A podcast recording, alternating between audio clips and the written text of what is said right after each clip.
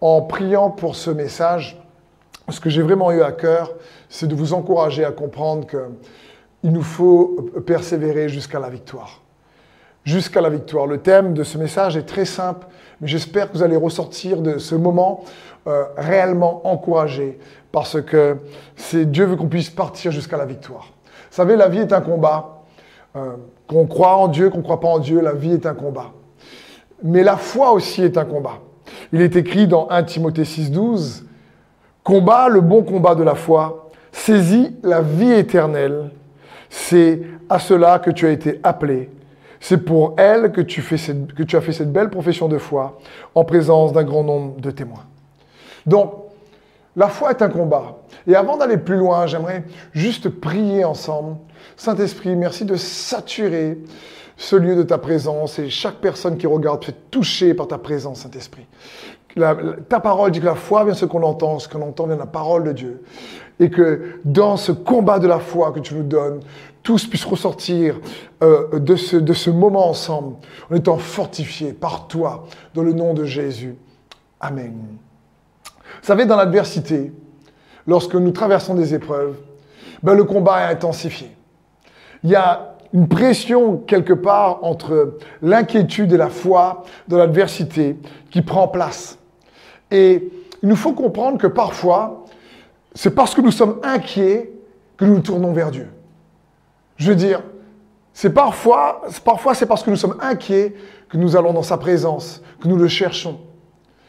Mais si en tant qu'enfant de Dieu, vous comme moi, quand les épreuves arrivent, les, défis, les challenges de la vie, si l'inquiétude nous conduit dans sa présence et que nous partons dans un moment de prière et que nous ressentons de ce moment aussi inquiets que nous sommes entrés, si nous n'avons pas réussi à avoir un échange entre l'inquiétude et la foi. Et je prie que ce moment où tu m'écoutes, où on adore ensemble Dieu, comme on a fait avec euh, Martine et Stéphane il y a un instant, et ce moment au travers de sa parole, tu puisses ressortir de ce moment en, ayant dans ton cœur une foi plus grande, une mesure de foi qui aura augmenté. Parce qu'il y a ce combat entre l'inquiétude et la foi. Et il nous faut passer, à chaque fois qu'on cherche Dieu, à chaque fois qu'on se tourne vers Jésus, que ce soit dans la prière ou que ce soit comme, dans un moment de célébration, même en live comme ceci, ben que Dieu puisse remplacer notre inquiétude par la foi. Il faut qu'il y ait un échange. Jésus va dire dans Matthieu 11 au verset 28, il dit ceci, Venez à moi, vous tous qui êtes fatigués et chargés, et je vous donnerai du repos. Je vous donnerai du repos. Donc Jésus dit venez à moi et on vient à lui par la prière, on vient à lui ben, euh, réellement par l'intercession, on vient à lui par, la célébration. Mais ce que Dieu veut, c'est lorsque tu te tournes vers lui, que tu décharges sur tes soucis et que tu repartes avec le repos. Je prie pour qu'une plus grande mesure de repos. Il faut qu'il y ait un échange. Et peut-être que tu peux me dire, oui, mais comment savoir s'il y, a un échange quand je viens dans sa présence, quand je prie, quand, quand c'est l'inquiétude qui me pousse à venir prier et que, en fin de compte, ensuite, comment savoir qu'il y a eu cet échange? Peut-être un indicateur simple pour t'aider.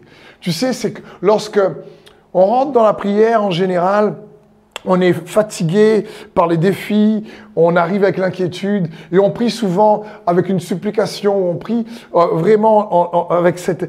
J'aime dire on prie comme si on fait un peu pitié, on, vient mendier à Dieu notre demande.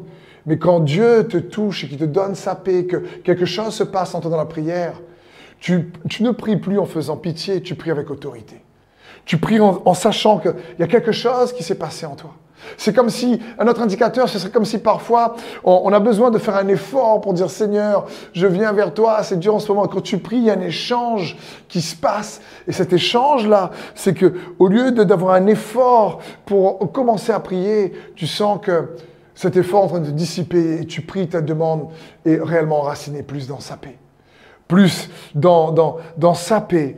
Et les psaumes sont remplis de ce genre d'exemples de prière, où le roi David, notamment, il y a un psaume, je vous encourage à lire chez vous, dans le psaume 73, où le roi David arrive et il, il dit, ouais, les, les, gens qui croient pas en toi réussissent, euh, ils ont euh, euh, l'orgueil comme collier, il dit ça dedans le psaume 73, il dit, mais je me suis dit, franchement, est-ce qu'il faut te mépriser pour pouvoir réussir? Et après, il dit, mais quand je suis rentré dans ta présence, quand je suis rentré dans ton sanctuaire, j'ai vu les choses différemment. Il y a un échange, il y a une perception qui change. Il y a quelque chose de différent. sa prière était plus pareille. Il était, il savait que, oh, maintenant, il y avait une paix qui lui permettait de voir, de voir les choses autrement. Et quand cette paix s'installe, cet échange entre l'inquiétude et la foi, qui, lorsqu'on vient vers lui, on se tourne vers lui, surtout dans les épreuves, dans l'adversité, dans, des moments comme en ce moment où on voit dans les infos le Covid augmenter, à nouveau une recrudescence, c'est, je veux t'encourager, tourne-toi vers lui. Il va te, te échanger tes craintes avec sa paix. Et quand sa paix est là, tu sais que sa victoire est en chemin. Dans le, dans le livre des Romains, au chapitre 16, il est écrit, Le Dieu de la paix écrasera bientôt Satan sous vos pieds, que la grâce de notre Seigneur Jésus-Christ soit avec vous.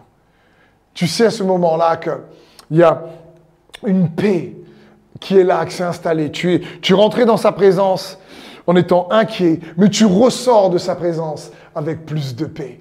Et c'est ce que Dieu veut pour chacun d'entre nous. Et c'est ma prière pour toi qui me regarde, peut-être là ce soir ou dans les jours qui vont venir, c'est que tu regardes cette célébration et peut-être que tu es chargé et que tu ressortes, ma prière pour toi, c'est que tu ressortes réellement avec sa paix, léger, allégé. Je veux t'encourager à réellement regarder à Jésus et entre ce combat entre la foi et l'inquiétude parfois ou les doutes, tu puisses aller jusqu'à la victoire parce que c'est le cœur de Dieu pour toi, jusqu'à la victoire. Vous savez, la parole de Dieu nous dit que la foi vient de ce qu'on entend, et ce qu'on entend vient de la parole de Dieu.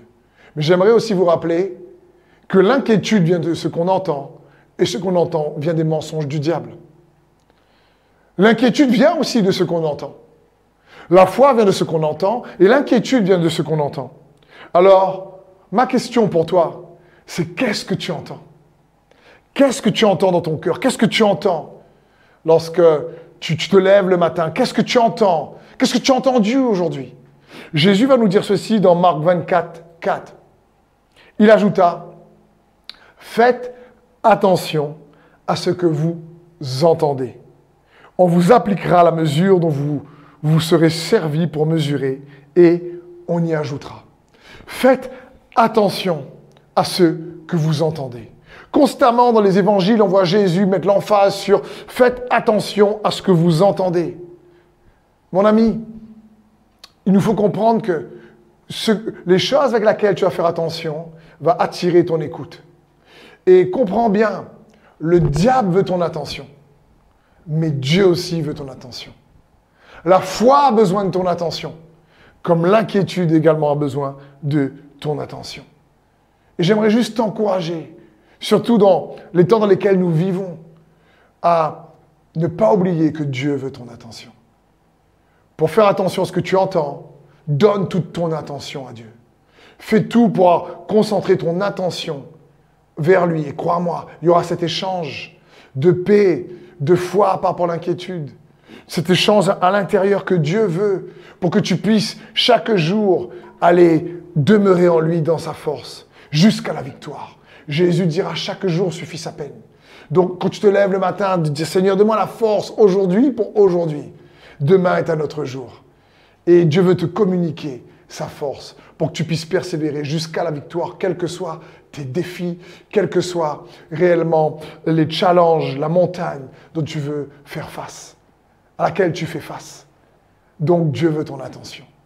La Bible dira également dans Jacques 4 au verset 7, Soumettez-vous donc à Dieu, résistez au diable, et il fuira loin de vous. Et donc comment résister au diable? Comment résister à l'inquiétude, la peur? Comment résister? La clé, c'est d'abord soumets-toi à Dieu. Mais tu veux me dire, bah oui, mais comment quelque part se soumettre à Dieu pour avoir la force de résister au diable? Ben, Un des éléments de réponse, c'est donne ton attention à Dieu. Dieu veut ton attention. Une des manières de résister au diable, c'est de donner son attention à Dieu. Parfois, on donne tellement son attention à ce que le diable fait qu'on ne donne pas assez d'attention à ce que Dieu fait. Parfois, on donne tellement d'attention aux épreuves, aux difficultés, à ce que l'ennemi fait, à ce qui se passe dans ce monde déchu, comme nous dit la parole de Dieu, qu'on ne porte pas assez attention sur ce que Dieu fait. Je veux t'encourager à porter ton attention sur ce que Dieu fait. Comprenons bien ceci. En fonction de où tu portes ton attention, tu vas soit accélérer ou freiner ta percée, ta paix, ta victoire. Tu vas, quelque part, en fonction de où tu portes ton attention, tu vas accélérer ou freiner le processus de guérison intérieure que, que Dieu veut te donner. Peut-être que tu veux me dire, oui, mais Steve, comment donner plus d'attention à Dieu? Comment donner plus d'attention à Dieu? Alors c'est réellement le message de ce soir. Je veux t'encourager. Vous allez voir quatre points euh, euh, qui aura des éléments pour vous aider. Comme moi, ça m'aide à donner plus notre attention à Dieu. Et le premier point, comment donner plus ton attention à Dieu? Ben, nourris ta pensée de sa parole. Nourris ta pensée de sa parole. C'est ce que Dieu veut. Il veut que tu puisses recevoir sa parole et ne pas laisser l'ennemi venir voler sa parole. La Bible dit que l'homme ne, se nourrira pas que de pain seulement, mais de toute parole qui sort de la bouche de Dieu. Ce que l'ennemi veut, pour que la foi demeure pas, c'est nous voler la parole que Dieu désire planter dans ton cœur. Et on voit cela dans Matthieu 13, au verset 19, dans la parabole du semeur, où il est écrit, Lorsqu'un homme entend la parole du royaume et ne la comprend pas, le mauvais vient et enlève ce qui a été semé dans son cœur, et cet homme est celui qui a reçu la semence le long du chemin. Donc, l'ennemi veut voler la parole parce qu'il a peur de la parole qui est en toi. Il n'a pas peur de nos opinions, mais il a peur de la parole. Et Jésus-Christ est la parole. Il a peur de ça. Il veut la voler en nous distrayant, en, nous, en, faisant en sorte qu'on porte notre attention, notre attention sur autre chose constamment. Philippiens 4, verset 8 nous dira ceci. Enfin, frères, nourrissez vos pensées de tout ce qui est vrai, de tout ce qui est noble, de tout ce qui est juste, de tout ce qui est pur, de tout ce qui est digne d'amour ou d'approbation, de tout ce qui mérite respect et louange. Ici, l'apôtre Paul dira aux Philippiens, nourrissez vos pensées, nourrissez vos pensées de tout ce qui est bon, tout ce qui est pur, tout ce qui est digne. Mon ami, dedans, en ce moment avec toutes ces informations, si on ne prend pas le temps de nourrir aussi nos pensées de tout ce qui est bon, de tout ce qui est digne, de tout ce qui fortifie, de tout ce qui mérite respect, louange, on risque de nourrir nos pensées avec autre chose. Comprenons bien ceci. Dieu ne veut pas uniquement nos cœurs, il veut aussi nos pensées. C'est pour, pourquoi que l'un des principaux commandements, c'est tu aimeras le Seigneur ton Dieu de ton cœur, de ton âme et de toute ta pensée. Il veut aussi notre pensée. Et il connaît nos pensées. Il connaît, il connaît quand nos pensées sont tourmentées, il connaît quand nos pensées sont angoissées. Et il dit, viens à moi, je te donnerai du repos, viens. Je sais qu'il y a une pression, il y a une tension. Tourne-toi vers moi, nourris tes pensées avec ma parole et tu verras, il y aura un échange comme on a commencé à voir. Il y aura quelque chose qui va se passer. De, de, on arrive dans la prière peut-être en étant euh, sous la pression, la charge, je dirais, des problèmes, des difficultés. Et là, on prie en suppliant. Et à un moment donné, tu médites dans la prière ou tu reçois sa parole, qu'est-ce qui se passe à ce moment-là? Eh bien, tu ressors en étant plus chargé. Tu ressens en disant, wow, tu, déclares cette parole, tu déclares plus uniquement ton besoin, tu commences à déclarer ce que Dieu dit de toi. Et il y a quelque chose qui se passe. Au départ, tu viens peut-être avec, avec effort, en disant, Seigneur, j'ai de ta présence, mais c'est dur. Et puis après, que tu pries, cette fois-ci, il y a une paix qui est là. C'est ce que Dieu veut, c'est cet échange. Et il connaît nos pensées, il t'accueille, il te dit, viens. Dans le psaume 139, il est écrit, Éternel, tu m'examines et tu me connais. Tu sais quand je m'assis, quand je me lève. Tu discernes de loin ma pensée. Tu sais quand je marche et quand je me couche. Toutes mes voix te sont familières. La parole n'est pas encore sur ma langue que déjà, éternelle, tu la connais entièrement. tu m'entoures par derrière et par devant. Tu mets ta main sur moi. Waouh! Dieu connaît nos pensées, même avant qu'elles arrivent.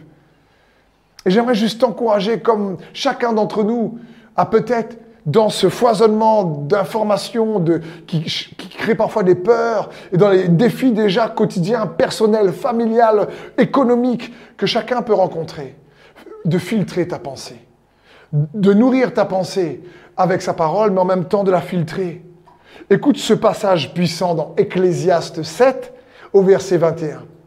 Il est écrit, il ne faut pas non plus prêter attention à tout ce que les gens racontent. Sinon, on risquerait d'entendre son serviteur dire du mal de soi. Nous savons bien que souvent, nous disons nous-mêmes du mal des autres. Wow! Il dit, écoute, ne prête pas, ici c'est le roi Salomon qui écrit le livre de l'Ecclésiaste, il dit, ne prête pas attention à tout ce que les gens racontent. Pourquoi? Je prendre un exemple simple que je suis sûr que ça va parler à beaucoup d'entre vous. Imaginons un couple, comme ça arrive souvent, moi-même avec mon épouse, parfois dans l'incompréhension ou dedans peut-être une, une, discussion qui peut se transformer en dispute, tu peux dire des choses que tu ne pensais pas. Ou la colère a activé quelque chose que tu ne pensais pas.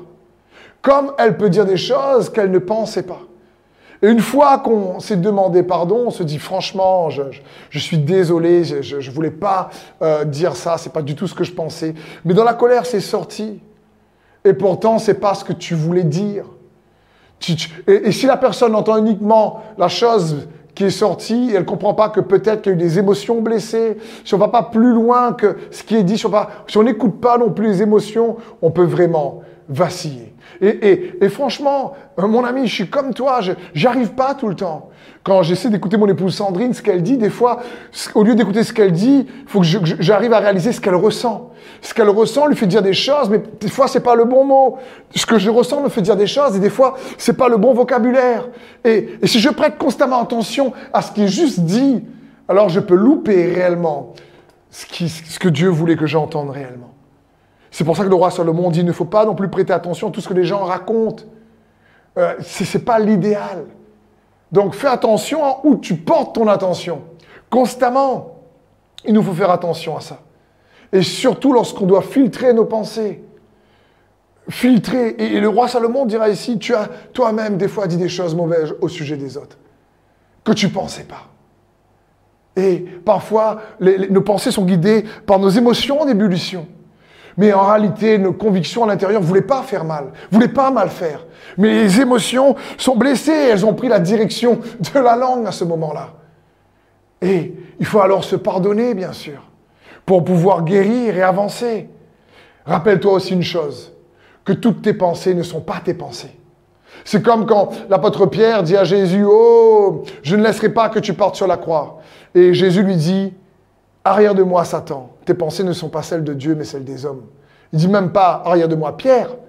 Il dit arrière de moi, Satan. Pierre n'était même pas rendu compte que sa pensée n'était même pas sa pensée. La pensée qu'il a véhiculée, et si Jésus faisait vraiment attention à ce moment-là, ce qu'il a dit, Pierre, franchement, tu as vu, moi qui t'aime, moi je vais mourir pour toi. Là, tu penses comme le diable pense. Franchement, moi je comprends pas pourquoi tu penses comme ça. Et c'est pas Dieu qui. Moi, je t'ai jamais appris ça. Ça fait trois ans quasiment, je marche avec toi. Tous les jours, je t'enseigne. Et là, tu dis encore n'importe quoi. Je veux dire, Jésus n'a pas dit ça. Ne prêtez pas attention juste à ce qui est dit parce que tous, parfois, on dit des choses avec lesquelles on ne porte pas attention. Mais Jésus écoutait plus loin, il voyait plus loin, il prêtait attention à qui était réellement Pierre et ce qu'il était en train de devenir. Et c'est le cœur de Dieu pour chacun d'entre nous. Donc faisons attention à cela.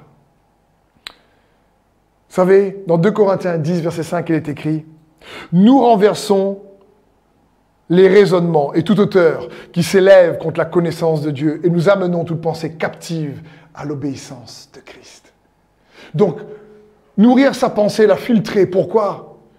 Pour faire attention à laisser les pensées qui viennent contre la connaissance de Dieu.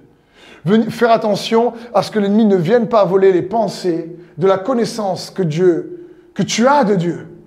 Et, l'apôtre Paul dit non, non, mais nous renversons ces faux raisonnements, nous renversons toute hauteur qui se dresse contre la connaissance de Dieu et nous ramenons toute pensée captive.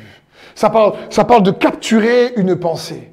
C'est, franchement, lorsque tu attrapes une pensée, par exemple, qui t'offense, alors on produit un comportement qui irrite, qui est frustrant ça, se, la pensée a parfois se voit dans notre attitude. Cette semaine, je regarde mon épouse un instant, elle rentre dans la maison, elle rentre avec un sourire. Et je dis, à quoi tu penses? Et là, elle me raconte ce qu'elle dit parce que sans s'en rendre compte, la pensée qu'elle avait dans sa tête était en train de d'écrire une expression sur son visage, une attitude. Des fois, les pensées sont bien sûr des attitudes parce qu'elles sont chargées en émotions. Mais lorsque ces pensées deviennent une habitude, là, c'est un souci. Lorsque ces pensées se traduisent euh, euh, souvent dans notre comportement, alors là, on dit Seigneur, aide-nous. Mais n'oublie pas, ce n'est pas toutes tes pensées qui sont tes pensées. Ce n'est pas toutes les pensées que tu attrapes qui sont la tienne. Il faut filtrer nos pensées. Comment Nourris-toi de sa parole? Donne ton attention à Jésus pleinement. À sa parole, pas uniquement ton attention. Prête pas attention à tout ce que tout le monde raconte, les actualités constamment. Oui, il faut s'informer. Attention, je ne suis pas contre, il faut savoir, bien sûr. Mais attention, je veux t'aider, comme je dis, à, à réaliser que Dieu veut ton attention pour qu'il y ait un échange en toi pour que tu ailles jusqu'à la victoire, pour que chaque jour tu tiennes ferme. Et de l'inquiétude, tu passes à la foi. De l'inquiétude, tu passes à la foi qui est basée sur la paix de Dieu. Et tu sais que la victoire est en chemin, parce que la Bible dit que notre victoire qui triomphe du monde, c'est notre foi. Le deuxième point que j'aimerais voir avec vous, pour que vous puissiez euh, donner à Dieu votre attention, c'est focalise-toi sur ses promesses. Oui, focalise-toi sur ses promesses. Je ne connais pas si vous savez, sûrement certains d'entre vous, bien sûr, oui, cette histoire de cet homme de Dieu dans la parole qui s'appelle Caleb. Vous savez, Caleb est âgé de 85 ans lorsqu'il doit prendre possession de la terre promise. Caleb était focalisé sur la promesse de Dieu. Et on va lire quelques versets qui nous parlent de cet homme-là parce que je vous allez voir comment il avait une capacité malgré les difficultés, malgré le désert, malgré la tente, il avait une capacité à se focaliser sur les promesses de Dieu. Dans Josué 14, verset 10, il est écrit, Maintenant voici Éternel m'a fait vivre, comme il l'a dit. Il y a 45 ans que l'Éternel parlait ainsi à Moïse lorsqu'Israël marchait dans le désert. Et maintenant, voici, je suis âgé aujourd'hui de 85 ans. Je suis encore vigoureux comme au jour où Moïse m'envoya. J'ai autant de force que j'en avais alors, soit pour combattre, soit pour sortir ou pour entrer. Donne-moi donc cette montagne dont l'Éternel a parlé dans ce temps-là. On voit ici Caleb qui dit à Josué, hé, il y a 45 ans en arrière, quand Moïse a parlé, je, devais prendre cette montagne. Aujourd'hui, à 85 ans, donne-moi cette montagne. Je suis encore aussi, aussi vigoureux, fort qu'il y a 40 ans en arrière. Waouh! C'est juste incroyable. Il a eu des années en quantité, mais il a eu des années en qualité. C'est juste magnifique. Mais quand on lit ça, on peut se dire, eh, franchement, 85 ans, c'est quand même tiré par les cheveux quand même. À 85 ans, est-ce qu'il était, est était vraiment euh, vigoureux? Est-ce qu'il faisait du street workout tous les jours? Euh, Est-ce qu'il faisait du sport, son footing? Qu'est-ce qu'il faisait pour euh, Est-ce qu'il mangeait bien? De la salade, des légumes? Est-ce que c'était équilibré? Il prenait quoi? Des vitamines? Comment ça se fait qu'il était aussi vigoureux? Est-ce qu'il, est-ce que c'est pas un peu tiré par les cheveux? Écoutez la suite de ce passage. Josué 14, verset 12.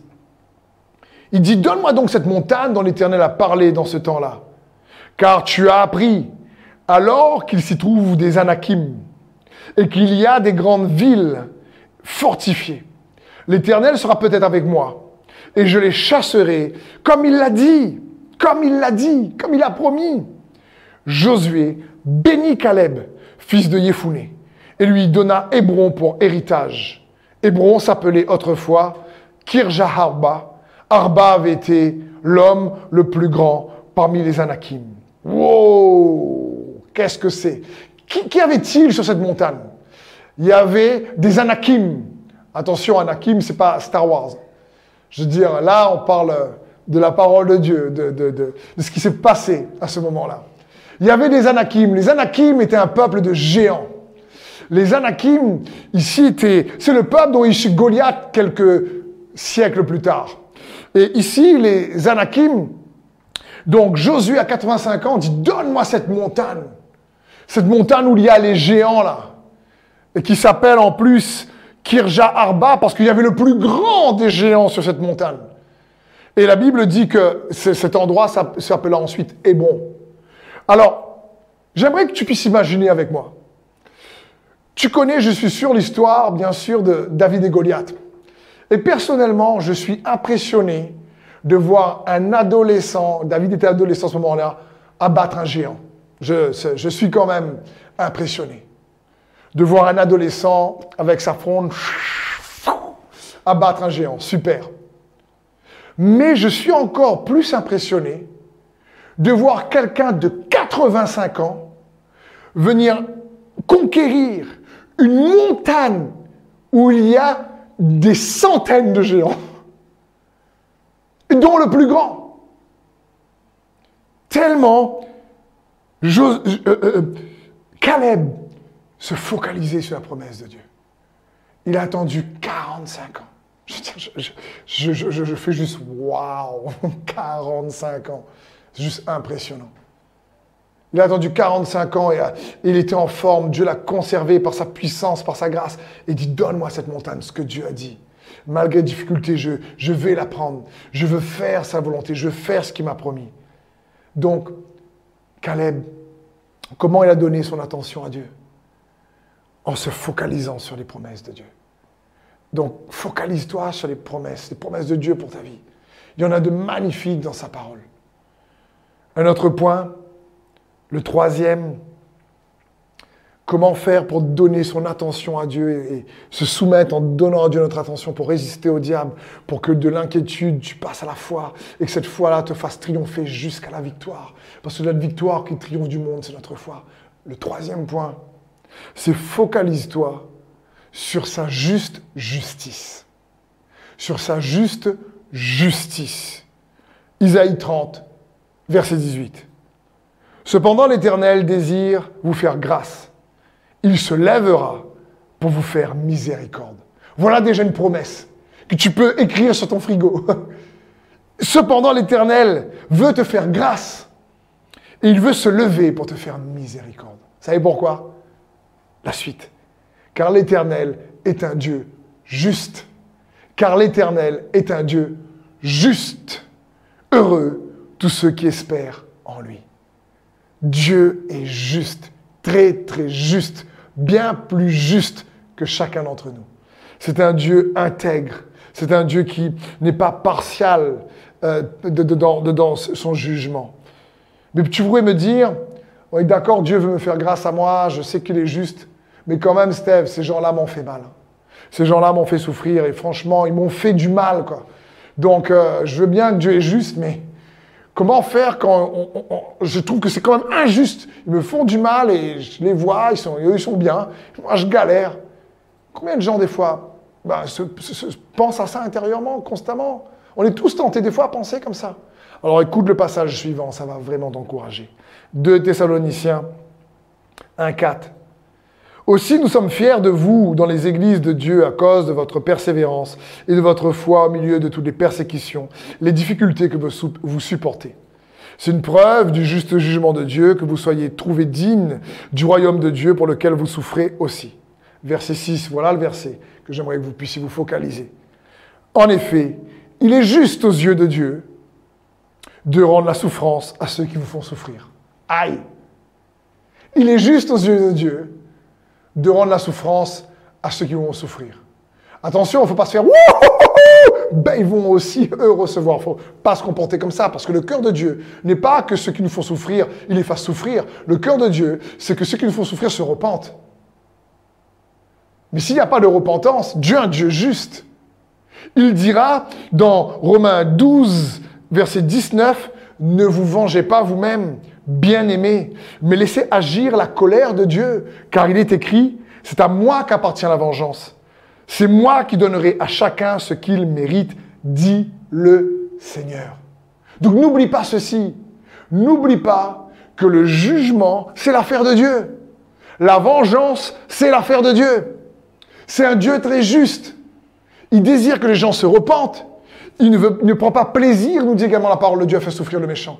Mais il dit ici, attends, il est juste pour Dieu de faire souffrir ceux qui vous font souffrir. L'apôtre Paul écrit ici à l'église de Thessalonique pour rappeler aux frères et sœurs que Dieu est un juste juge. Le jugement, c'est l'affaire de Dieu. Écoute, t'inquiète pas. Peut-être que la situation te paraît injuste. Peut-être que tu peux me dire, mais mon frère souffrir. Mais lui, Dieu veut faire lever sa miséricorde, sa grâce sur toi. Lui, Dieu est un Dieu juste compte sur lui. Il veut toucher ceux qui t'ont fait du mal, pas pour les détruire, pour qu'ils puissent se repentir. C'est son cœur, comme pour chacun d'entre nous. Il désire que nous puissions réaliser lorsque nous nous faisons du mal, nous repentir pour se retourner vers lui. Mais n'oublie pas, Dieu est un Dieu juste. Il est, réellement équitable. Dieu est intègre dans son jugement. Il juge de manière juste. Donc, et il donnera, comme nous dit les Écritures, à chacun ce, qu'il mérite, nous dit le Seigneur. N'oublie pas que tu connais pas non plus toute l'histoire des gens. Tu sais pas ce qu'ils vivent. Franchement, il nous faut faire attention à ça. On a lu tout à l'heure, Ecclésias 7, 21. Il ne faut pas non plus prêter attention à tout ce que les gens racontent. Tu sais pas quand tu entends une information pourquoi, vraiment, qu'est-ce qu'il y a, tu sais pas. Tu ne connais pas non plus, moi non plus. On ne connaît pas tout le temps toutes les motivations des gens. Franchement, des fois, on connaît même pas nos propres motivations. Elles sont cachées à nos yeux. La Bible dira dans 1 Corinthiens 4, 5, c'est pourquoi ne portez pas de jugement sur personne avant le moment fixé. Attendez que le Seigneur vienne, il mettra en lumière ce qui est caché dans l'obscurité, il révélera les intentions secrètes du cœur des hommes. Alors chacun recevra de Dieu la louange qui lui revient. Et on ne sait pas des fois ce qui se passe dans le cœur des gens. On ne connaît pas tout le temps exactement. Des fois, Dieu peut révéler, mais si Dieu n'a pas révélé, on ne sait pas ce qui se passe dans le cœur des gens. Et on ne connaît pas toute leur histoire. Un autre point, lorsque pourquoi il faut laisser le jugement entre ses mains et se rappeler qu'il est un juste juge, parce que nous on ne connaît pas toute l'histoire, parce que nous on ne connaît pas toutes les motivations, mais un autre point pour nous aider et aider chacun d'entre nous, c'est n'oublie pas que notre perception peut être obstruée par une paille ou un poteau, une poutre. Jésus dira dans Matthieu 7 au verset 3, Pourquoi vois-tu la paille qui est dans l'œil de ton frère et ne remarques-tu pas la poutre, la grue qui est dans ton œil? C'est parce que des fois, on, ne voit pas clairement. On, voit à travers le blessure, on voit à travers de, choses qui, qui nous faussent notre jugement. Et n'oublie pas que tu seras jugé, que je serai jugé à la manière qu'on juge. Jean 7, 24 nous dit, ne jugez plus d'après ce que vous voyez, mais jugez de façon juste. Mais jugez de façon juste. Parce qu'on ne connaît pas toute l'histoire, parce qu'on n'est pas toutes les motivations, parce qu'on peut avoir une perception faussée par la poutre ou la paille, des fois, qu'on a dans l'œil, on ne voit pas bien clair. Dieu, un juste juge, lui, il est impartiel. Et surtout, n'oublie pas que tu n'es pas le standard, ni moi. C'est Jésus le standard. C'est Jésus le standard. Je le répète, c'est lui la mesure. Pas nous. Et l'apôtre Paul dira euh, avec audace dans 2 Corinthiens 10, 12, un passage qui euh, réellement euh, m'a interpellé. Il dit ceci, certains pensent beaucoup de bien d'eux-mêmes. Nous, nous n'osons pas nous égaler, nous comparer à eux. Ils se prennent eux-mêmes comme mesure pour se mesurer et se comparent aux autres. Ils sont stupides. Je veux dire, Paul, là, il envoie. Quoi. Il dit, attends, attends, attends, tu n'es pas le standard. C'est Jésus le standard. C'est Jésus le standard. Donc, faut faire attention lorsque inconsciemment on juge en comparant les autres à notre mesure, à ce que nous on fait, à ce que nous on est, et du coup on devient le standard et la mesure. Paul dit c'est pas intelligent de faire ça. Laisse Dieu être juge. Il dit à moi la vengeance, à moi la rétribution. Il connaît les motivations cachées dans les cœurs. Il connaît toute l'histoire passée, présente et future des gens. Il sait que nous-mêmes, on peut avoir le jugement faussé. C'est dans ce sens. Et je veux t'encourager à te focaliser sur sa juste justice. Fais confiance. Il, va rétribuer à chacun. Il dit, il rétribuera à chacun ce qu'il mérite. On peut être tranquille. Tranquille. Arriver en disant Seigneur, c'est pas juste ça, c'est pas juste c'est pas juste ça. Tu viens dans sa présence, inquiet. Pourquoi cette situation-là, vraiment, ça crée beaucoup d'angoisse par rapport à ce qu'ils m'ont fait. Là, je vais... Et là, quand tu penses, tu commences à te focaliser sur ces promesses comme Caleb, tu vois, attends, mais tu m'as dit ci, tu m'as dit ça, tu veux me donner ta grâce, ta miséricorde. Ouais, franchement, et ce qu'ils m'ont fait, ouais, Seigneur, franchement, même pour moi, tu vas rendre ce qui est juste parce que j'ai peut-être un poteau électrique aussi dans mon œil, j'ai pas vu. Mais en fin de compte, toi, Seigneur, tu es un juste juge. Je peux être tranquille. Je veux simplement me nourrir de ta pensée. Je veux me nourrir de ta parole pour que ta parole me fortifier parce que je veux pas nourrir l'inquiétude. Je veux nourrir la foi avec la vérité. Peut-être que tu me, diras aussi, mais Steve, si c'est moi qui m'a fait du mal à cause de mes choix, si à cause de mes propres choix, je, me suis fait du mal parce que mes choix ont été erronés, et j'avoue que c'est pas uniquement à cause des autres, je, me sens moi-même coupable, j'ai une mauvaise image de moi-même, j'arrive pas, j'ai l'impression que c'est à cause de mes choix, c'est à cause de, de, mes erreurs, de mes faiblesses, à cause de ma négligence, je sais pas, j'y arrive pas. Peut-être que c'est pas à cause des autres, peut-être que c'est à cause de tes choix. Tu dis, écoute, les autres peut-être, mais là, c'est même pas les autres, c'est moi, quoi. J'y arrive pas, comment faire? J'aimerais te rappeler l'exemple de Lot. Lot, le neveu d'Abraham. Il s'est retrouvé à Sodome et Gomorre à cause de ses mauvais choix. Il s'est mis lui-même dans la galère. Il s'est mis lui-même dans des situations compliquées à cause de ses choix. Mais voici ce que dit la parole de Dieu lorsqu'on se nourrit de la parole. 2 Pierre 2, 7 nous dit ceci. Il a délivré Lot, cet homme juste, qui était consterné par la conduite immorale des habitants débauchés de ces villes. Ainsi, le Seigneur sait comment délivrer de l'épreuve ceux qui lui sont attachés et réserver ceux qui font le mal pour le jour du jugement où ils seront châtiés. Le Seigneur sait délivrer.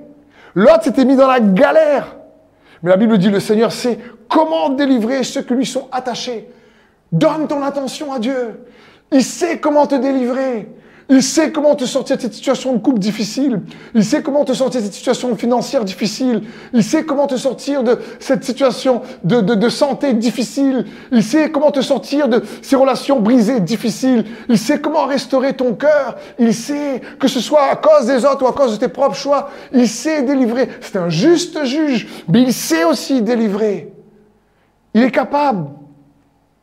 Et quand je pense à l'autre, je ne peux pas bien sûr m'empêcher de penser à Abraham. Lorsque Lot était dans Sodome et Gomorre, la Bible dit qu'il était tout le jour tourmenté, il était tourmenté parce qu'il voyait comment se comportaient les autres. Lui, il était juste. Il, avait une vie de galère. Il était juste, mais une vie de galère. Et Abraham était juste. Et j'aime encourager, bien sûr, les enfants de Dieu à être justes comme Abraham et non pas être justes comme Lot. Parce que Dieu s'identifiait à Abraham, pas à Lot. La Bible appelle Dieu le Dieu d'Abraham, pas le Dieu de Lot. Pourtant, Lot était juste, mais il a galéré. Euh, il, a été sauvé, mais il a galéré. Et c'est pas le cœur de Dieu qu'en tant que juste, on galère constamment. Mais le cœur d'Abraham, lorsque Lot a choisi quand même d'aller à Sodome et Gomorre, et que Dieu lui a révélé qu'il allait détruire Sodome et Gomorre, Abraham a prié en disant ne détruis pas cette ville-là. Ne détruis pas Sodome et Gomorre s'il y a 10, 50 justes, s'il y a 30 justes, 10 justes. Et Abraham a prié pour Lot. Et Dieu voyait ses, ses anges sauver Lot et sa famille. Abraham n'a pas dit, bah, franchement, elle aurait dû avec moi. Maintenant, il est parti dans, le monde. Il est reparti retourner à Sodome et Gomorre. Écoute, franchement, plus fréquenté. Ouais, c'est tombé, c'est du n'importe quoi. Écoute, Seigneur, détruit cette ville. C'est que des gens immoraux, des gens euh, qui vraiment euh, ont un comportement incroyable. Euh, là, c'est n'importe quoi. Non, Abraham n'a pas dit ça. Il a prié pour sauver Lot. Malgré les choix erronés de Lot, il savait que Dieu est un juste juge et qu'il sait délivrer. Que ce soit nos erreurs ou que ce soit euh, les erreurs des autres. Gardons la foi qu'Abraham avait. Et pour conclure, pas uniquement la foi d'Abraham, j'aimerais vous encourager. J'aimerais vous encourager à imiter également la foi de Sarah, son épouse. La foi de Sarah est incroyable. Et ce sera mon dernier point sur comment donner notre attention à Dieu. Tu sais comment? En focalisant sur sa fidélité. Hébreu 11, verset 11 nous dit ceci. C'est par la foi que Sarah elle-même, malgré son âge avancé, fut rendue capable d'avoir une postérité, parce qu'elle crut à la fidélité de celui qui avait la promesse. Waouh Sarah, elle crut à la fidélité de celui qui avait la promesse.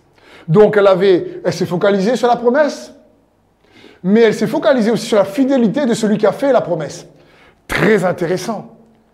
Et quand vous lisez l'histoire de Sarah dans la Genèse, et qu'ensuite vous lisez Hébreu 11, on a l'impression qu'il y a des épisodes qui ne sont pas écrits. Parce que Sarah, c'est elle, la femme d'Abraham, qui a jeté sa servante, de façon de parler jeté, pas jeté à la poubelle, qui a poussé sa servante Agar à avoir des relations intime avec son mari Abraham pour lui faire un fils parce qu'elle ne pouvait pas. Elle était stérile dans sa jeunesse. Ensuite, bien sûr, avec la ménopause, bah, c'était une double stérilité dans la vieillesse. Et du coup, elle a poussé sa servante dans les bras de son mari et il a eu Ismaël. Parce qu'elle s'est dit, écoute, Dieu prend un peu trop de temps là.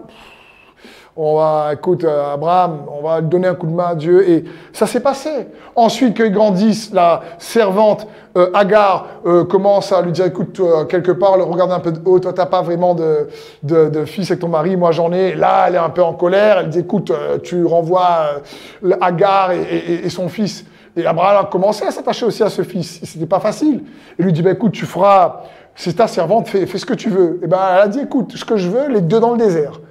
Hop, dans le désert, je ne veux pas les voir. Dans le désert, ils ont failli mourir si Dieu n'avait pas intervenu. Parce qu'elle a entendu les pleurs de l'enfant, on voit ce, cette histoire magnifique de la Genèse. Donc quand je regarde Sarah, je me dis ceci. Elle n'était pas tout le temps fidèle, elle. Elle a essayé, comme nous devons tous essayer. Mais qu'est-ce qui a fait la différence? C'est qu'elle a cru à la fidélité de Dieu. Elle a cru à la fidélité de Dieu envers elle. Elle savait, la Bible dit que parce qu'elle a cru à la fidélité de celui qui avait la promesse. Parce que c'est sa fidélité envers toi qui va faire la différence. Nous nous tombons d'une manière ou d'une autre. Ça ne veut pas dire qu'on ne doit pas être fidèle. Dieu aime ça. Il aime la fidélité. Mais c'est sa fidélité envers nous qui fera la différence. Et c'est sa fidélité qui nous rendra fidèles. C'est son amour qui nous permet d'aimer. C'est son pardon qui nous permet de pardonner. C'est parce qu'il nous a aimé le premier que nous pouvons euh, euh, aimer en retour. C'est parce qu'il était fidèle que nous pouvons être fidèles. C'est parce qu'il nous fait grâce que nous pouvons faire grâce. C'est dans ce sens. Et ici, la leçon de Sarah est juste incroyable. Alors, je veux t'encourager, mon ami, pour aller jusqu'à la victoire, à ne pas oublier qu'il faut donner ton attention à Dieu, pour pas laisser les inquiétudes venir, peut-être te ronger de l'intérieur venir créer réellement une, situation d'âme euh, amère. En cette lutte entre l'inquiétude et la foi, lorsque la pression fait rage. Je veux t'encourager, mets-toi d'accord avec Dieu. Mets-toi en accord avec ses promesses. Mets-toi en accord avec sa parole. Mets-toi en accord avec sa juste justice. Il est juste, il ne t'a pas oublié. Que ce soit pour tes erreurs ou les autres, il est juste, il connaît l'histoire de chacun. Il connaît les motivations de chacun. Il connaît la poutre ou la paille qui est dans l'œil de chacun. Il va rendre à chacun selon ce que chacun va recevoir, qu'il va mettre en lumière. Il le sait. Il le sait. Pourquoi? Parce qu'il est fidèle. Et quand tu te focalises sur sa fidélité, alors tu sais que ta victoire est en chemin.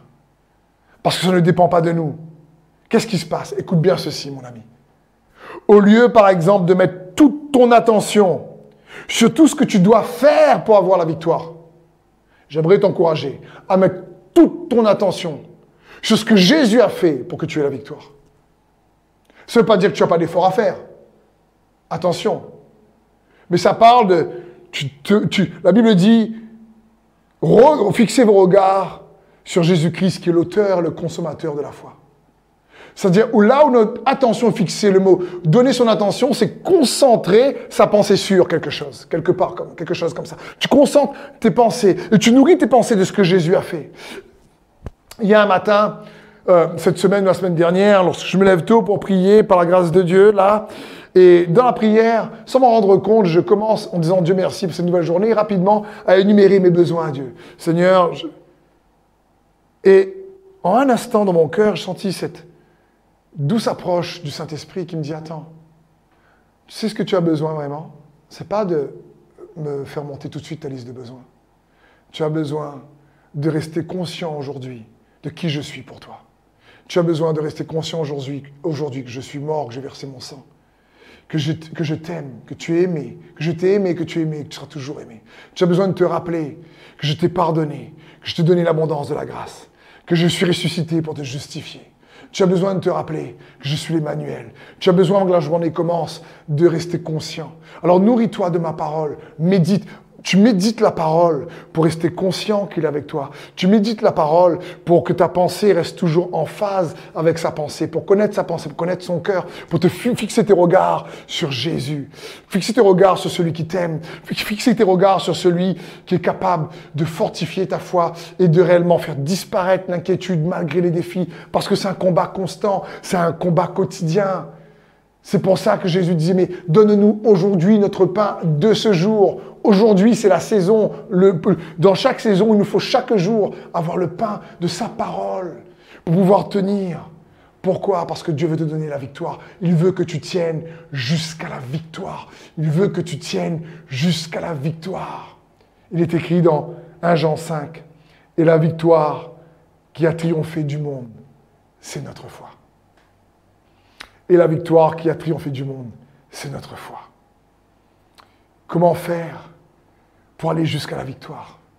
Comment faire pour pas tomber dans le piège et, le stress, l'angoisse que veut produire l'inquiétude?